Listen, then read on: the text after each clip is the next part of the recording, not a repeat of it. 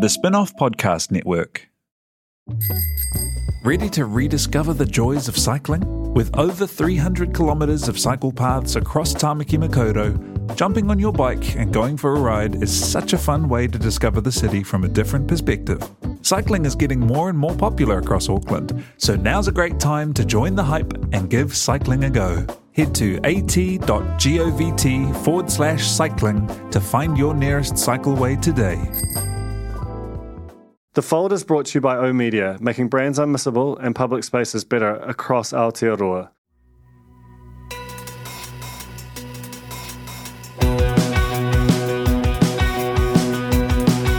Nau mai, hoki mai, kia the Fold e mihi nei. Ko Duncan Greive tōku ingoa. My guest today is Guyon Espiner, who is an investigative journalist at RNZ, uh, also very often uh, a, a co host of Morning Report, which is a show that he hosted for some years. Uh, and and I, always feel like the product is, is a little bit more electric when, when he's around it.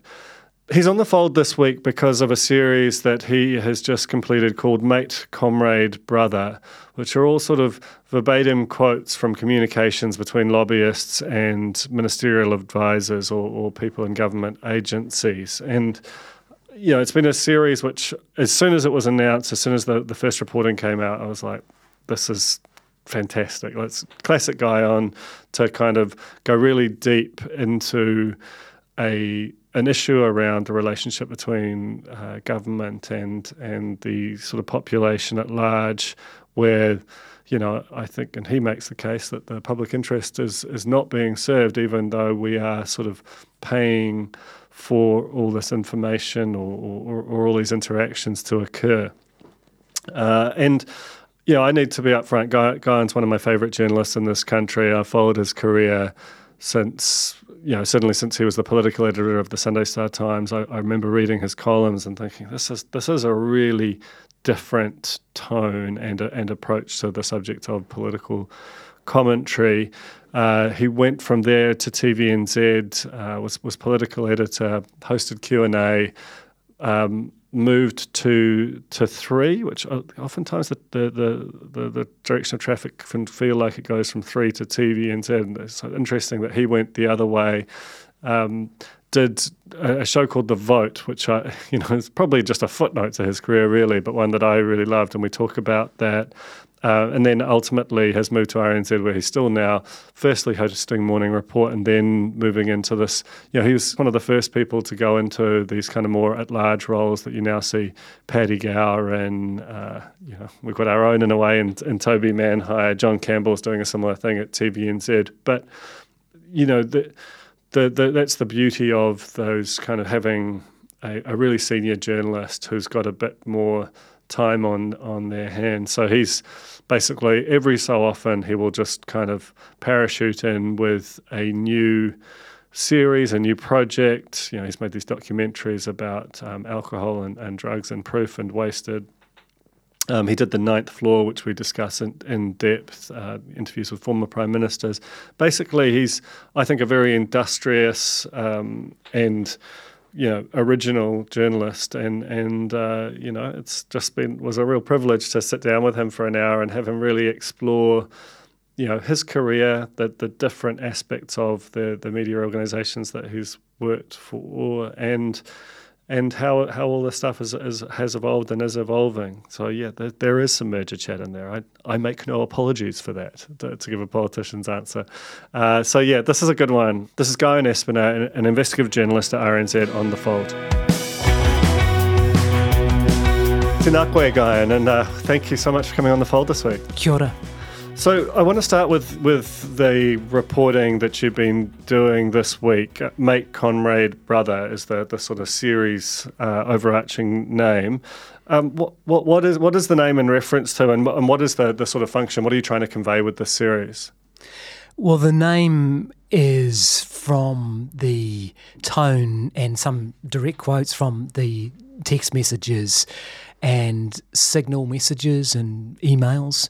Uh, we filed more than 70 OIA requests to get this material and got thousands of communications.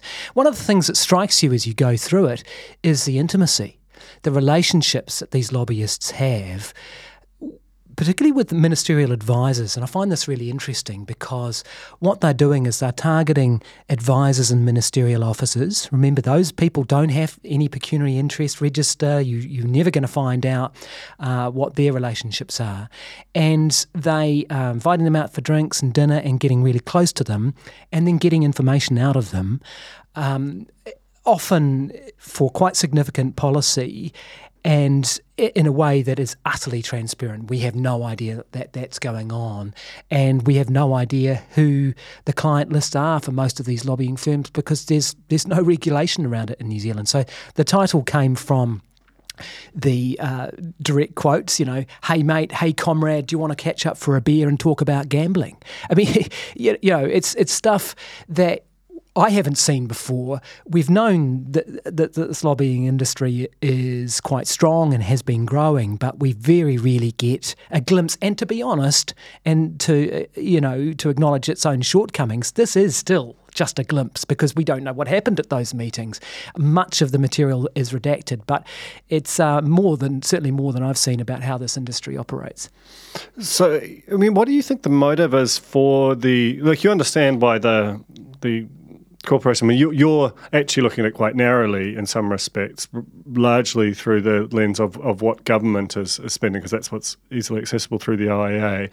The probably the much bigger partners are corporate affairs. You understand what their motives are, and some of them are actually fully legitimate, like legislation impacts them, and so on. But on the ministerial advisor side, it's it's somewhat mysterious about why beyond you know a free meal and a beer is nice, but it's not so nice that you'd kind of do something that was contra the public interest. You'd, you'd think. Well, from your reading of these reams of communications, is it the fact of the relationships, or is there something else that do you think is driving the their willingness to engage uh, with with the, this industry? It's a good question. I, I think um, part of it is just that these lobbyists are so much part of the ecosystem of Parliament. And I worked there for 15 years in, in the Parliamentary Press Gallery, and somewhat to my shame, never did these kinds of stories on this industry. And I, I think that that is, a, it's a bit like that you know, fish and water parable. The fish doesn't realise it's swimming in water. these are these guys are part of the ecosystem. They're people you know, people you often like, people who used to be journalists. And this revolving door that we talk about, and I'm sure we'll probably talk a bit more about this, it, it spins around so fast that these people are coming and going from uh, these kinds of roles from government to lobbying, sometimes back again. That they're just seen as uh, as another player in this scheme, and sometimes they'll be. What you also find is there's trades that are going on. They're not explicit, but they're like I, I, lobbyists will text a minister say, hey, I've got something for you. Now, I don't know what that was because the text runs dry or it's been redacted. I've seen evidence that they've been helping them with parliamentary questions um, which I find pretty interesting too. Um, again, those are heavily redacted. So there's a, there's a, there's an information sharing thing going on here. They're part of part of the e- ecosystem. I can get this for you. I'll give you a heads up on that. And and so yeah, I don't think it's. I've got no evidence that there's corrupt that there's corruption that they're being paid off or anything silly like that. And I agree with your assessment about the beer or the free meal, but um, I think that they're seen as traders in the scheme. Right. I mean, the the the the story you ran on Tuesday about uh, Andrew Kirton, who you know was was lobbying for Asahi and Lion, uh, you know, on on things like the container recycling scheme. Uh, and and I assume ha- had an opinion on the sponsorship, alcohol sponsorship of sports, and moved into government the, the following day um, you know, to become chief of staff of the new prime minister. Well, and and within a couple of weeks, those policies were were scrapped. Seems seems like something that should. You know, that should cause any government, particularly like a, a Labour government, which had until recently really positioned those as kind of moral uh, issues, whether it's climate change or you know the, the, the kind of broader health of society, and and yet they were there. There doesn't seem to have been. You know, I've listened to to Kim's extraordinary interview. I thought with with Hipkins this week. You you just couldn't seem to kind of conjure a sense of you know not necessarily even shame, but any kind of introspection or disquiet about it. I think they are banking on the idea that this is an issue that won't touch the general public, that that it's all about the cost of living and that people in you know the shopping malls of New Zealand aren't going to care about lobbyists and, and cool off periods and, and that sort of thing. And they're probably right to a degree that it's it might not be an issue that has um, excites popular attention, but I think it should. And I think that this is a major gap in our democracy. Um, and you, you, know we have a proud democracy and a very strong one. I think this is a major gap, and it, it's not just an opinion when you look at the OECD report into lobbying, which was done in 2021, we're out of 41 countries, we're one of nine that has no revolving door policy at all. You can go straight from government to lobbying or the other way around. We're utterly unregulated. And all the countries that we compare ourselves to, in terms of strong developed democracies, have regulated rules for lobbying. We don't even define what it is. We don't know who the clients are. You've now got a chief of staff for the Prime Minister who's one day cold from a lobbying firm. Who are his clients? Well, if you want to file 70 OIAs, you might be able to find out a few of them. That's what we did. But who are they? It's quite extraordinary, right? Because I mean, one of the things that I noticed was that uh, Draper Cormack, which is another of the, the firms involved, you know, Pharmac, who, you know, given the scale of them and the importance of the work they do, must be one of their biggest uh, clients, and yet their name was not on their, their, their website, which is sort of you know, part of the function of it is to crow about who, who you've got on the books. You know, you've got to assume that that's because Pharmac doesn't want to be there, or, or you know, maybe the firm doesn't want them. But you know, the, you, would think it would just be an absolute precondition of engagement if you're if you are the a, a government entity or agency to say we should, you know, the public should should know who who we're engaging and why. And yet it seems like the reverse. The private sector, you know, because a lot of those entities were was was more comfortable with people knowing who was whose services they were procuring than the public. I mean, which brings brings a kind of a, a bigger point. Maybe speak to that narrowly, but also the broader one of do you believe that, you know, having really poured over the sum, you've got to shrink it a bit to report it in some respects, that the public interest was broadly served by, by the, these engagements? Well, I think that that is the central question. And so that's why I looked at one specific story on public agencies using these kinds of services. What public interest is served by Pharmac using a firm like this? I mean, I can really understand Pharmac needing communication staff, quite a few of them, to explain how some particular drug might impact on a on um, a, a various sector group or, or, or, why it made a particular decision because these are complex things with massive stakes and big money at stake. But does that include st- getting the CEO to stage an exit from a select committee to, to avoid the media? D- does, does that include trying to get Sarah Fitt into women's magazines, for example? I mean, this seems more about brand p- protection for CEOs or, or chairs or senior executive staff. That is not serving the public interest at all. I don't even think it's serving Pharmac's interest as an ongoing proud independent entity which relies on objectivity and science. How is that doing that? That's, it's, that's it's almost about Sarah, Sarah yeah, next job. It's it's protecting her brand. Yeah, and they're using our money to do that. So I, I think that that's highly questionable. The same with Transpower. It's a monopoly SOE for God's sake, running the national grid.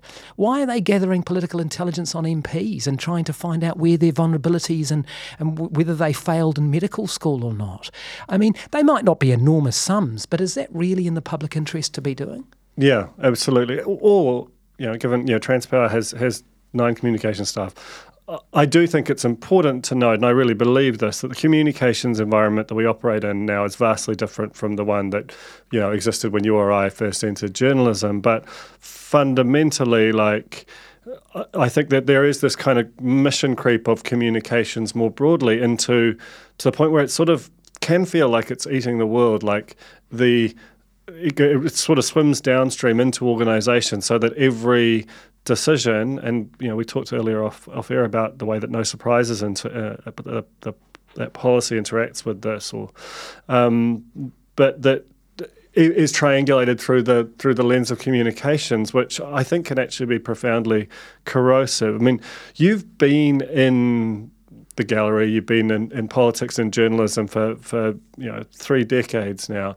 Is there something that you have observed over the course of your career has evolved over time? The the sort of that that interaction between communications uh, and and the state itself? Oh, massively. And I think you've hit on a couple of key points there. I came into the press gallery in 1998. And I remember back in those days when I was working for the Evening Post, you'd ring someone in a in an outfit called CCMAU, which was a branch of Treasury, which looked after SOEs, and I don't think that they divided up like that anymore. But I remember ringing a guy from um, Treasury, effectively, and asking him about Radio New Zealand's future. I was reporting about it at the time, and he gave me this interview. It was sort of a, an official. We, we did a story on it, which was quite controversial at the time. But you know, in those days, you could ring you could ring pe- people who are experts in their area who would give interviews. And, and in the early Helen Clark years, in the early 2000s, they developed the no surprises rule, which is quite insidious and I think has had a major impact on this because it's, I can understand if look, if it's, if it's going to be a Tūhoe raids from the police, you could imagine you, you would 24 hours, six hours heads up about this massive thing that was going to happen. Um, I get that on major issues, but it hasn't become a no surprises rule. It's become a no embarrassment rule. And so every OIA goes back to the minister's office to see whether there's anything um, that's embarrassing to the minister. And our public service, that's not their role. You know, their role isn't, again, we talked about brand management CEOs. This is brand management of politicians. There's no public interest there, and I think that, that allows for massive mission creep um, for for these lobbying firms and and PR agencies, government relations firms, whatever you want to call them, um, to, to go in and basically try to uh, avoid any embarrassment or political fallout for, for ministers. Let's talk a bit more about no surprises because I do agree that it, it, it does feel like it is in conflict with uh, the sort of mission and function, and, and ultimately the the you know part of the reason you're able to levy taxes and impose laws and put people in prison is because of the relationship between you know the the, the citizenry and th- those who sort of govern and rule them, and when you know, no surprises doesn't seem to sit always sit particularly easily with that kind of implied compact. You know, it, can you just talk talk a bit more about what No Surprises really is? It's because it's not a, a law, right? It's it's a vibe in some respects. Yeah, and there are references to it in, in, in the um, cabinet manual, but a vibe is probably not a bad way to put it. It's a it's a it's a convention. Um, there was a big argument, wasn't there, about whether tipping off ministers to Winston Peters' superannuation overpayment should have fell under that policy, and and that went right through the court. So there's you know, there is increasing analysis of this. But effectively, in simple terms, it just means I don't want to read about this first on the spin off or uh, on RNZ or stuff. I want you to tell me first. And if you do, I might be able to find a way not to make it public. And that's not healthy.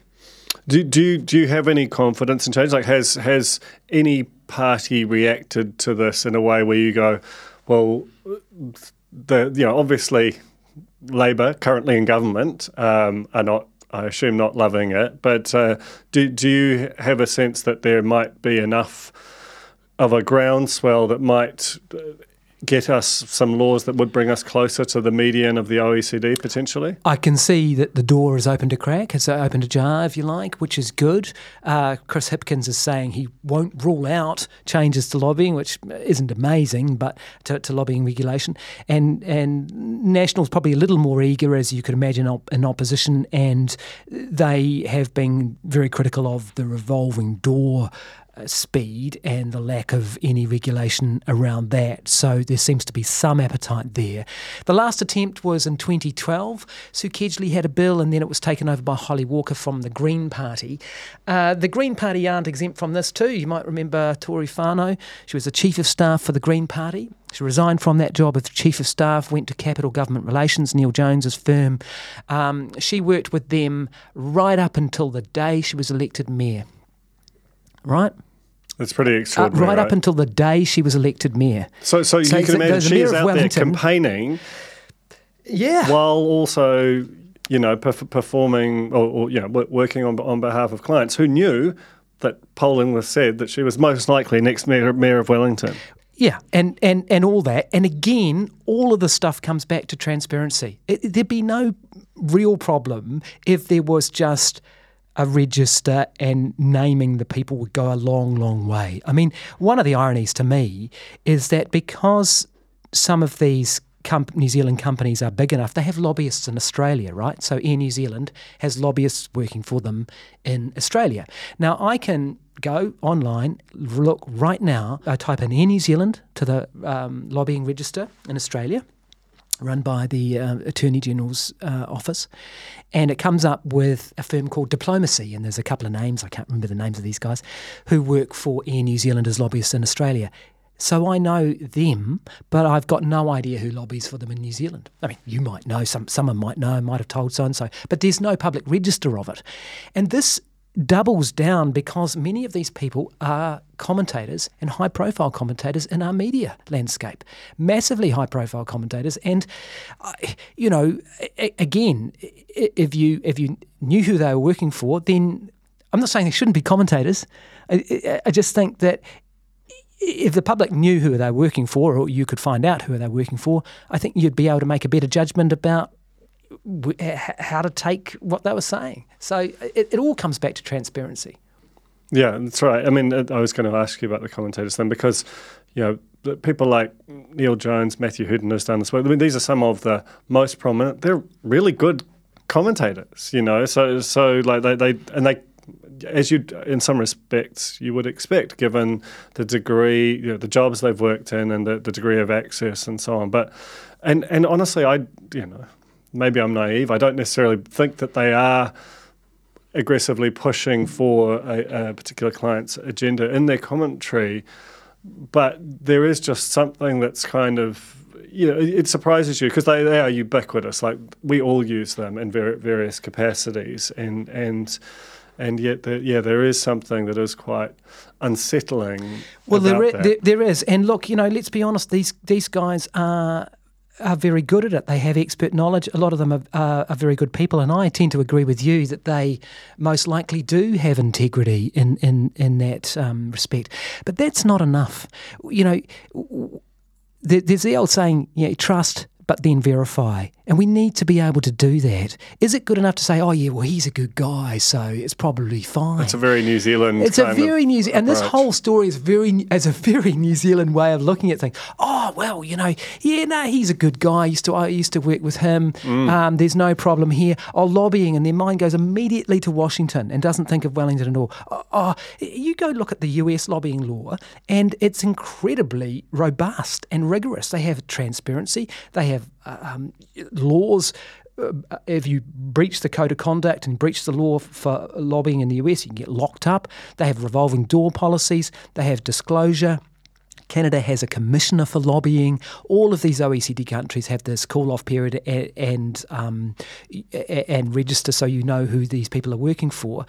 In New Zealand, there's there's no regulation at all. I mean, real estate agents, for God's sake, have to be disclosed. Lawyers have a register where you can find out who's been struck off from some suburban law firm. Yet these people are right at the heart of decision making, lobbying on massive issues with huge money at stake, and yet we've got no regulation at all. I mean, it, it, it doesn't really seem that there's a strong case to defend that. The Fold is brought to you by O Media, making brands unmissable and public spaces better across Aotearoa, with over 4,000 out of home advertising sites nationwide across both street furniture and retail centres. I'm super grateful to O Media for enabling us to make unmissable connections with Kiwis. Are you making the most of your KiwiSaver investment? Generate is an award winning KiwiSaver provider with a track record of strong long term performance. Making a smart decision now could add tens of thousands of dollars by the time you reach retirement. Book a no obligation chat with a Generate KiwiSaver advisor today at generatekiwisaver.co.nz slash get advice. A copy of the product disclosure statement is available at generatekiwisaver.co.nz. The issuer of the scheme is Generate Investment Management Limited, and of course, past performance does not guarantee future returns. Raising capital or taking your business to the world? Investment Fix has the lowdown on everything you need to make it happen. This season, we're exploring the US market. the opportunities it offers, what it takes to grow a business there, and the best way to approach investors. Join some of the superstars of the investment and business world as they share advice from their time in the US so you can make your mahi count in this massive market. The Investment Fix podcast, brought to you by Invest New Zealand. Tune in today. I do want to kind of uh, move into other aspects of your career as well. I was wondering if you could talk about, you know, your, your sort of because I first encountered your work as a print journalist, and um, you know, I wondered what sort of what what drew you into to print, and then what moved you away from it. Yeah, so I spent the first 10 years of my journalism career as a print newspaper journalist uh, for various uh, little publications until um, the Evening Post, my first real daily job in journalism, and then into the gallery for them in the late 90s. And um, I moved from there to the Sunday Star Times and spent a stint as political editor there um, before Mark Sainsbury dragged me into television um, at a time in my life where things had changed. There was uh, you know, I'd had personal change in my life and also was thinking about the future of newspapers and thought I'd give this a crack. So he dragged me into television and I spent, you know, 10 years there, um, largely for TVNZ in the political realm, but then on to TV3 in my later years of that, um, and then into radio. So, yeah, I've. Um, if you're going to spend an entire career in journalism and storytelling, which I intend to do, I made a decision a few years ago that I wouldn't be a manager. I'm not a good manager. Um, I'm a content guy. I'm a, I'm a storyteller, and that's what I'm going to do until I'm dragged out in a box. So if you're going to do that, um, eh, there's a long time. You want to play in the different um, codes if to use a sporting analogy, I suppose, don't you? And you know, so you want to do interviewing, and you want to do documentary making, and you want to do podcasts, and you want to write. Um, eh, you want to keep yourself interested and give yourself new challenges. And I put a book out this year. I hadn't done that really before. Um, so what, what, what, what's next, and how, how do I keep this interesting, and how do I keep not reinventing myself, but um, something close to that. It's interesting uh, because, uh, like, I remember when you were political editor of the Sunday Star Times and, and reading your analysis, and it had this. It, it felt like you introduced a bit of a new style to to the political analysis thing. What to me, it said that there was this kind of coolly rational quality to it, which I really enjoyed and felt like it was a, a bit of a a change from the the more established style of the the kind of probably an older generation of political editors. What what what sort of informed the way that you approached being in the gallery? Because there is a sort of a there's a a lot of different ways that you can approach it, and yeah, we've got I think a fantastic gallery at the moment, um, and you can move from anything from like TV3 has a particular kind of energy to the way it approaches things. Um, and I, but I also love the way that, like, say, like a, a Henry Cook or, or, a Thomas Coughlan, that they, they seem to be almost heirs of yours in that sort of, well, here is how this thing, here is a way of understanding this thing, and that is that is quite. It's a little bit more dispassionate, which I think actually benefits the material. So, yeah, do you want to just talk about that sort of whole stylistic tonal piece? Yeah, and I think that those names you mentioned um, I read I read those people and think, wow, this is great, and this is so good to see people coming through doing that.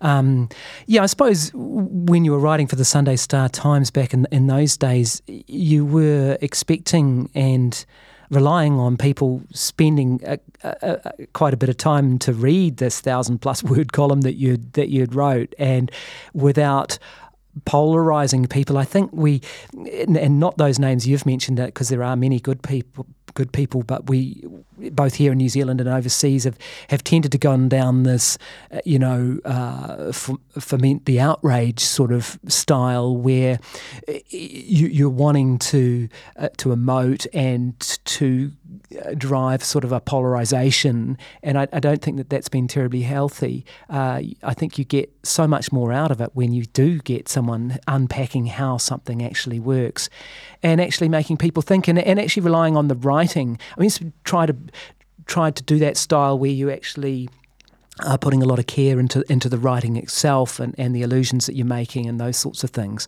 And so, yeah, I've I've I've, I've kept some of those clippings and and, and, and and look back, and it does look a little little old fashioned now. But um, yeah, it is it's nice to see others coming through with um, at least you know I guess picking up the baton in some respects. So you worked at TVNZ through probably its last great apex in terms of true the true power of the state broadcaster at a time when it had far less competition for attention. what what are your kind of memories of of that era? Uh, and and I, I, guess when I'm, I'm thinking about the sort of the true scale impact of, of a story that you know that could be broken or, or, or picked up and run with by, by an organisation in that era versus now when you know, there, there are can be big stories that that people who can still be paying a lot of attention to media but can be completely oblivious to because of the fact that everyone has a truly unique uh, media diet nowadays. Yeah, I think it's a very good point. Um, I, I, remember when I came over to t- television for TV One in the press gallery, the the attention that the politicians played paid, especially to TV1, was frightening because uh, their view, their voters all watched TV1. TV3 used to beat us quite a lot on politics. You know, Duncan Garner was a formidable opponent, and often they'd, they'd kick our ass. But um, it was what the politicians wanted to know what was on TV1, and you would literally feel the world blowing up when when you did something controversial on TV1. I, a story that, that came to mind when you were saying that and asking me that question was Michael Cullen, who had an utter tirade at me uh, uh during an interview or even as a setup to an interview. It was quite controversial that we played it, and I'm not even sure in hindsight that we did the right thing. But we aired this tantrum that he had about tax cuts.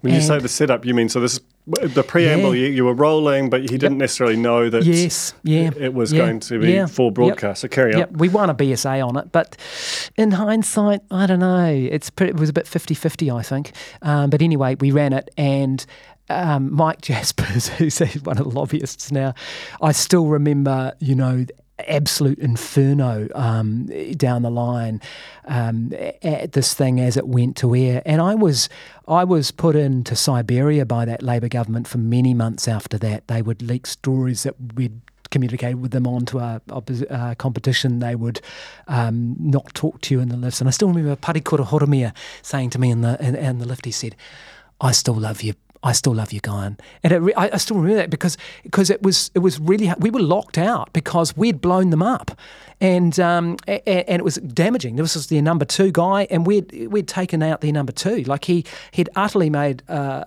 a, a, fool of himself. And I have massive respect for for, for, for the late Sir Michael Cullen, but he'd he'd gone um, quite uh, quite um, you know, porangi on this thing, and he'd just um, really blown up his reputation. But but the the impact of a big story broken on TV One was huge. And I remember the same with um, Bill English's housing allowance in the early days of the Key government. This would be circa t- uh, 2009. The Herald had done a lot of work on the story too, but Bill English was claiming something close to 50 grand for a housing allowance. And did he live in Dipton or did he live in Wellington? And th- this was a big deal in the GFC because it was austerity measures coming in. And the guy, I remember him ringing me up on the phone, effing and blinding, literally effing and blinding because we'd run the story on TV One and that was the impact that it had.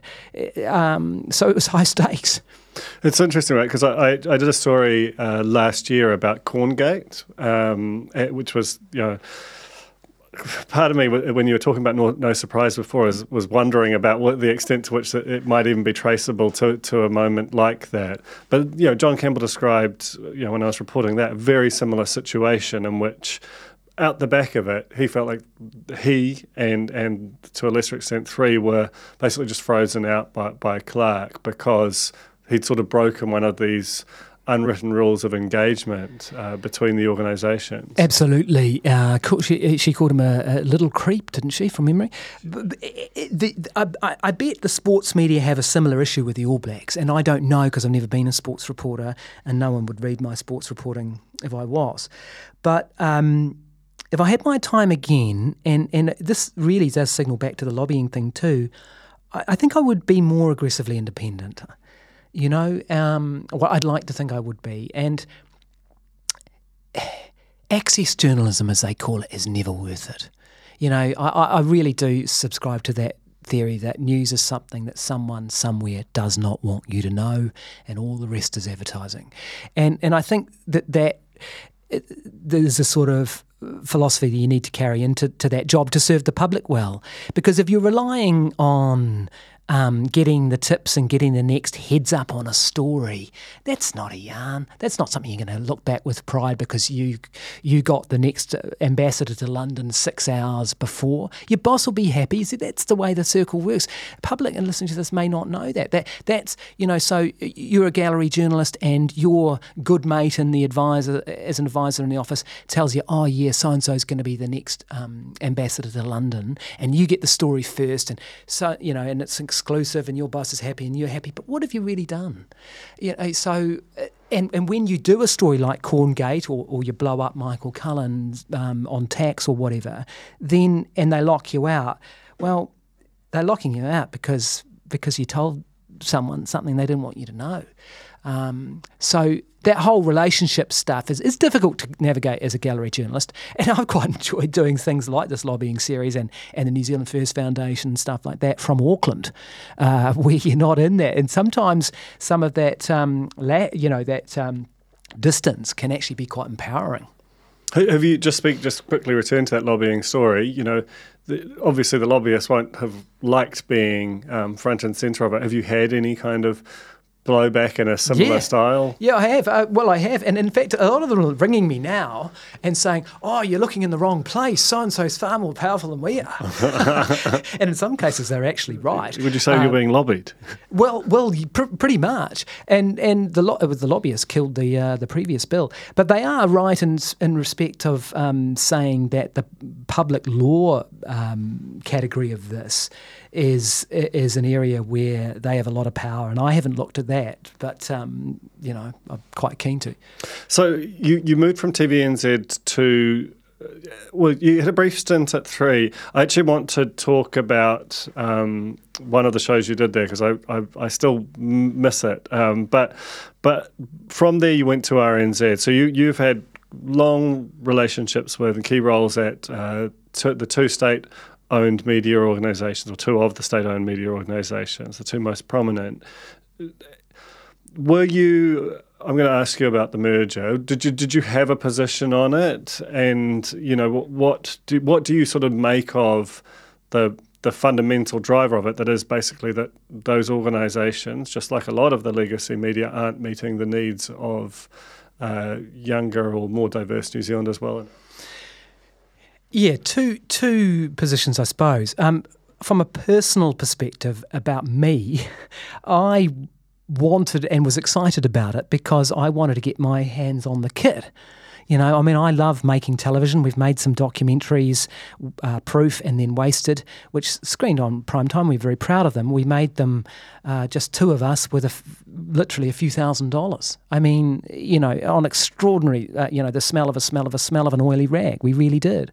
Um, and so I was really looking forward to getting in and using those uh, studios and working with some of the great people and the great equipment at TVNZ. And I also love interviewing and I love television interviewing because it's different. Um, and you know, I did Q and A for many years, and um, I'd love to come back to do more of that stuff. So I was excited about that. So that's my personal position. In terms of a public policy position, I, could never quite work out why they felt that this was the answer to the problem that they had perceived. I mean, as good as they could get was, well, we're facing an information democracy disinformation crisis and a supercharged um, merged uh, media company may have the ballast and the robustness to get us through that. But I would have thought that both of those things could have been done by strengthening the individual entities rather than merging them together. I mean, in really shorthand terms, and this will probably upset my employer and the other guys as well, RNZ's probably a little bit too worthy and doesn't quite meet the needs of these diverse audiences. TVNZ's probably a little bit too um, shallow at times and doesn't do quite enough on the on that. Um, uh, you, you know on, on the journalism culture or you you know having having possibly enough uh, quality local stuff. So you could you could have tweaked either of them and we may well see that without merging them together. I mean if you've got deficiencies in two people have they been solved by getting them married I haven't seen that necessarily being a solution, and I don't know that it really was. And in the end, it fell apart because they couldn't argue for it because they didn't really know why they wanted to do it, and and th- th- that that was the the hill that it died on, wasn't it? Was I mean one one of the things that I think makes this more difficult, uh, you know, is that to to truly do a digital transformation of any organization, let alone a media organization, you have you, you can't keep doing everything you used to do and like doing and do everything else. There is at a certain point you have to make hard decisions about the things that you pre- previously had done. Much as you love them, that they might have to that resource might need to be put somewhere else. The thing that I think you know RNZ's you know, which I probably agree with your um, assessment of, of your own employer, which I think you're brave brave to make. Um, you know, is that it actually is hamstrung in its ability to to make those kind of moves because of the, the politics with it. And, and you saw that most acutely around the RNZ concert mm. debacle.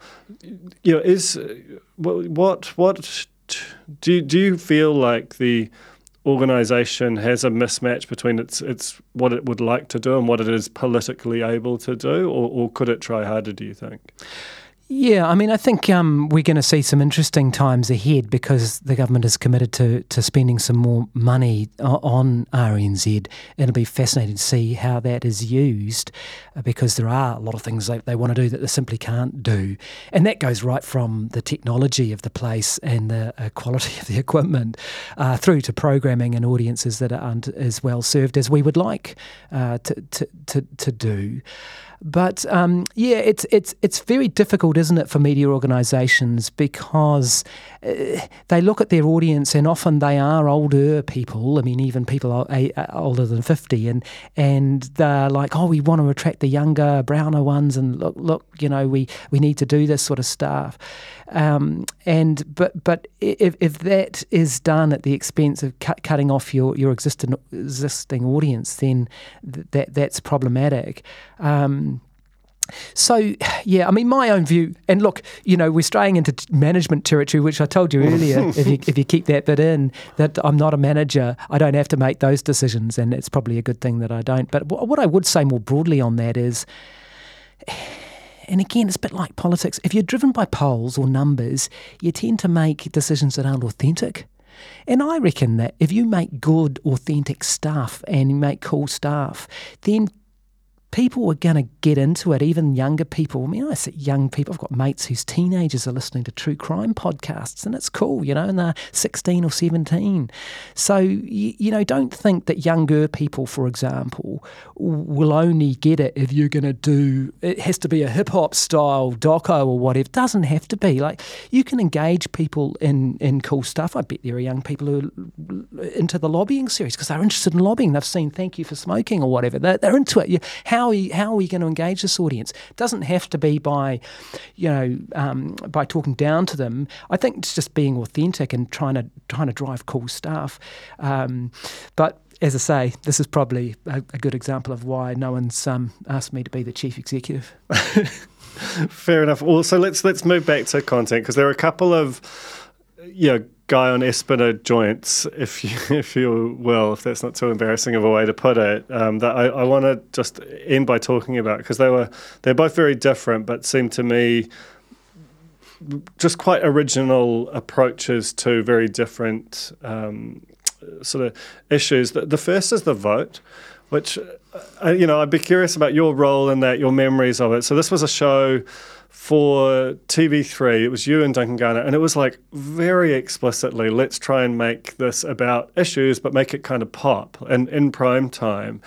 And it felt to me, and I've there are a number of like vote heads that, that, I know who, who have really fond memories of that show.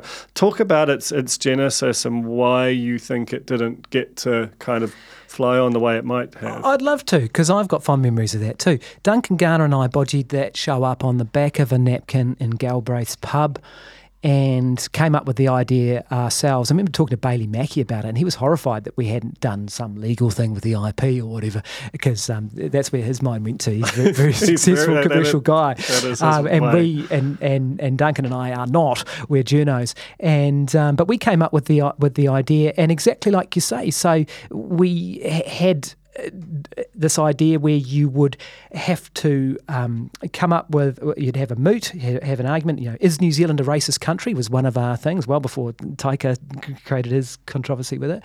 And you'd have two different teams and you'd cross-examine them. So it was part courtroom drama part sort of debate debating society and then you'd have you know Bob Jones and Laila Harré and, and these people and then and you'd have it in front of a live audience and then the last 10 or 15 minutes of the stu- uh, show was done in, live from Flower Street where you'd have the votes coming in on on on Twitter and apps and stuff so this was like 2013 2012 It was early yeah, for, for a show of this nature. And so it was all, so it was a bit of everything, um, and and quite quite unique. Now it got canned on numbers that they would kill for today. Utterly, you know, these were pretty good numbers. I remember we used to come on, on after Ice Road Truckers, and you'd ta- take a bit of a dip. yeah, it's good leading, and, and and it'd take a bit of a dip, but um, we did we did pretty well for what on the face of it is a worthy thing, right? But it was prime time TV on commercial television, and the numbers were pretty good. And I'm still a bit pissed off at TV3 for, for, for canning it because New Zealand on Air were paying for it, largely paying for it as well. Um, and I think that format could have been, you know, could could have been pretty good, especially you know in election years and stuff. So yeah, it was um, it, it was a really cool idea, and it was full on to do. Gosh, it was um, probably the hardest TV I'd ever done because you had to do it in front of a live audience, uh, in, in front of an audience of real humans, and. Um, and then switch over to the studio to when the votes came in. But um, yeah, it was a lot of fun.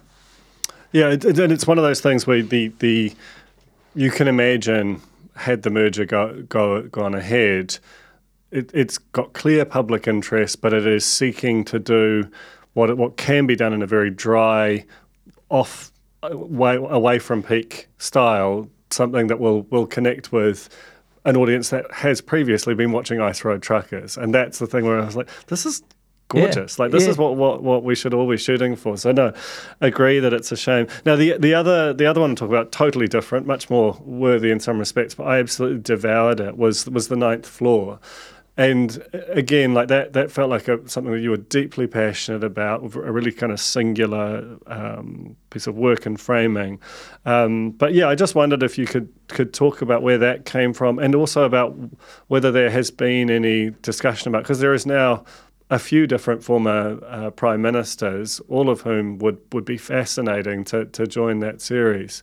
Yeah, what's what's what's Utterly. your- Um, firstly, it was Tim Watkins' idea, who, who I worked on it with, and he he looked at this thing. There was a book which I've still got on my shelf at home called The President's Club, which eh, I didn't know about. It was a, is a sort of a, a, a club that US, former US presidents um, meet and talk and support each other, just sort of like a AA for former presidents, I suppose. and um, he got the idea from from from there, and and Carol Hirschfeld, who was head of news at TVNZ at, uh, at RNZ at the time, said, "Oh, why don't you take a couple of weeks off from Morning Report and and, and do a podcast?" And I was looking around, I was thinking, "Oh, I do want an immigration policy or something." And then we were was talking to Tim, and he said, "No, why, why don't we do this?" And and and so I thought, "Yeah, great," and we got got into it and, and absolutely loved it. And just to just to in, intersect with a couple of things we've already talked about, that sh- I expected that to be of interest to uh, a few people in sort of libraries and um, a few you know political heads. The, the reaction to that was extraordinary. I remember getting on um, a bus on D- Dominion Road and being hit up by people in the street by young people slouching along with backpacks saying, bro, watch the ninth floor. It was so cool. And I thought, wow, that is just, and, it, and that, that's the sort of feedback as a journalist you absolutely love because you know you've touched, you know you've touched people. Um, and the, the idea that they were really into the fact, because they didn't know, they're like, oh, so you weren't allowed to shop on a Saturday in New Zealand. It's like, yeah, no, this is, this is what happened. Or, you know, this sort of stuff that uh, it, just reintroducing people to some of the history and, and trying to give them a map to where we got now, because we're really poor at doing this in New Zealand. Um, and so it was, it was really cool to see people, ordinary people, engage with it. I mean, I think also by bundling everyone or everyone you could get, the you sort of realize. I, I think it, it had this beautiful thing where it kind of really diffused some of the instinctive tribalism I think people have because you got the sense of the the stakes and the the various forces acting on these people as prime ministers that it wasn't just as simple as I think people make out and I think that texture and the you know, I'm not saying that politics is, is all noble by any means, but there was a sort of a nobility uh, toward the, the, the act of governing that came came through in those threads, and and that I think had a real, uh, you know, certainly for me as a uh, you know listening, kind of it just it crystallised a quite a beautiful thing about New Zealand politics, which does seem different. It's a, it's really interesting that you raised that, and I was just thinking um, as you were framing that question that if we were even to do that today, I mean, I, I proudly tweeted all those out on Twitter. I don't think I could do that now. Because of the, the oh, partisan audience yeah, reaction. Yeah. I largely gave up Twitter after I did the Christopher Luxon profile on on um, RNZ, and I spent um, a couple of you know, six weeks and did what I was quite proud of as an interesting profile on this guy who could be prime minister and is the leader of the opposition. And I just got utterly smashed by morons on Twitter, and I just thought this is just uh, I, I, can't I can't deal with this. Um, so I, I do get on it every now and again, largely to promote my work and use it in that way, but I don't engage with anyone. But you're utterly right about that lack of partisanship. You know, like Jenny Shipley isn't an evil person who wanted to cut benefits. She, whether that was right or wrong, you can test that through your own, uh, you know, engagement with her. But you know, the BNZ crisis and and, and the Bolger government and all that, you, you, you know, you, you, you can assess that. So if you treat and we tr- uh, that was one bottom line, we were going to treat them all the same and look at why they did what they did and give them the space to explain that and and the historical historical context and the forces that they were dealing with. And um, yeah, I don't think we have an, uh, as many vehicles as we as, as would I would like to be able to do that today. You, you also asked about whether the, whether we would do others, and I have wanted to do that. And we also had an idea that I'll put out here, I probably shouldn't, but um, of doing the seventh floor, which is the finance ministers, and got quite a long way ahead with it. But money and time, um, we, we haven't started that. But again, you know, Douglas and Richardson, and should have got Cullen when he was alive. Um, but you know that that that's a, a, project that I'd wanted to do, and you know also sitting there now are Bill English and John Key and Jacinda Ardern. So hopefully we can add some chapters to that in the in the years ahead. Speaking very selfishly, I, I would love that. Um, finally, two projects which which feel both sort of personal to you, but also in some respects speak to you know, you always wonder, allow me this digression, what are the things that are hiding in plain sight in your current era that future generations will look back on and go, what the hell were they up to with that? And there have been so many things about whether it's homosexual law reform or, you know, all kinds of various quite racist policies that we now are aghast at. And I feel like in these two documentaries, Proof and, and Wasted, you assess the, the relationship with our big legal drug that is you know, so embedded in our society and, and wasted the, the, the sort of war on drugs uh, you know, on the flip side as, as being something which absolutely it, it doesn't feel morally defensible to, to these these two treatments and it doesn't seem like something that will abide forever because it just most of these things eventually get worn down by time and, and fresh eyes. But yeah, so just tell me about those projects and, and why you were drawn to them. Well, you actually touched on it in that question, and it is something that I'm drawn to things that hide in plain sight. There's a lovely phrase the Washington Press Corps has where they say, Don't worry about what's illegal, look at what's legal, because that's the test that society is going to accept. And I think a lot of people go into investigative journalism thinking, I'm going to find the corruption Ill- illegal thing happening over here. I've been drawn in recent years to what we have in and what we accept legally. I recently did uh, Lotto and had a look at, at, at, at, how that works and how you can buy Lotto tickets as, as, a, as a child and how the whole. Um, we just did a like a fundraiser for, for, for a cyclone We're using Lotto. Without irony. I, I, saw that the other day without irony, and it doesn't matter. You can't tell people. It's, it wasn't even particularly controversial. No. Government saying, hey, buy some. No. Wow. And we spend $1.5 billion on Lotto a year, and we give $300 million of that to charity, and everyone thinks it's amazing. It's like, it's quite incredible to me. So I, I love unpicking stuff that are hiding in plain sight. And the alcohol one is, is one of those big ones that literally hides in plain sight. And what I like doing with the alcohol argument is you take the um, you know what the, what the most harmful drugs are in terms of science. And it's well known now that alcohol is at the top of the list by any respected scientist you'll name. Professor Nutt's the most famous one from 2010, British guy. People can Google that, they'll probably know who I'm talking about, who, who said that in terms of the damage to the user and society, alcohol is the most dangerous drug we have, and listed all the others. He got fired for it because he said um, alcohol was more dangerous than E, but of course it was. Um, so, you know, um, if you swap out any of those drugs for alcohol, you, you get into an absurd situation where you you've got the the most dangerous drug sponsoring this kids sports team and you've got the one at the bottom of the scale like magic mushrooms which you can go to jail for life for selling. So you know it doesn't make any rational or logical sense. Yet that argument that I've just espoused is seen to be a radical fringe argument. Oh my God, he wants magic mushrooms to be consumed or legal. It's a freak, you know. But if you look at if you look at it, the science of it, which we're all urged to do nowadays, follow the science, evidence based. Um, you know, th- that just simply does not stack up, and so it's quite good to just go. Why do we think like that? What are the forces that have made us think like that? What are the cultural forces?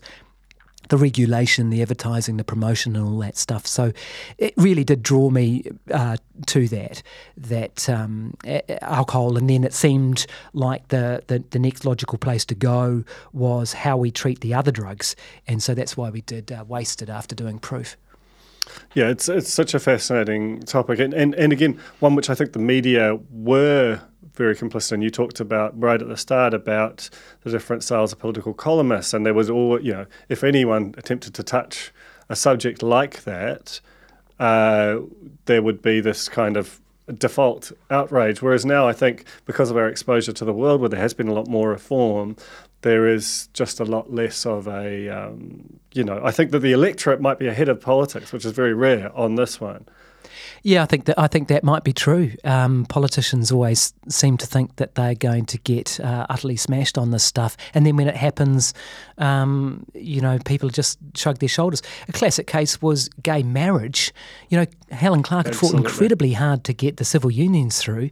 John Key looked around at Obama, who'd done it in, in America, and went, "Oh, okay, uh, oh, we're on board with this." And suddenly, the Conservative National Party was like for gay marriage, and everyone had thought, "Oh, they'll never do that." And then it was like, "Oh." This is yeah, no, this is the way to go.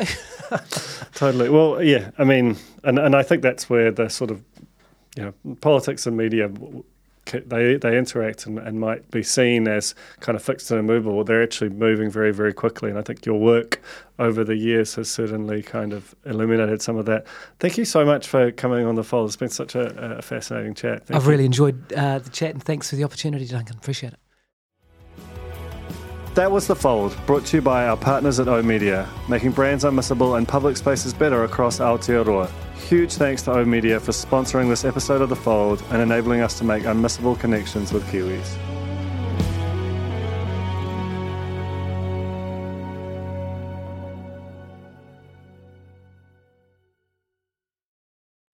Kia ora e te iwi, Te Butler here, podcast manager at The Spinoff. If you enjoy listening to our podcasts, consider supporting our mahi by signing up to become a spin-off member at thespinoff.co.nz slash donate. The Spinoff Podcast Network.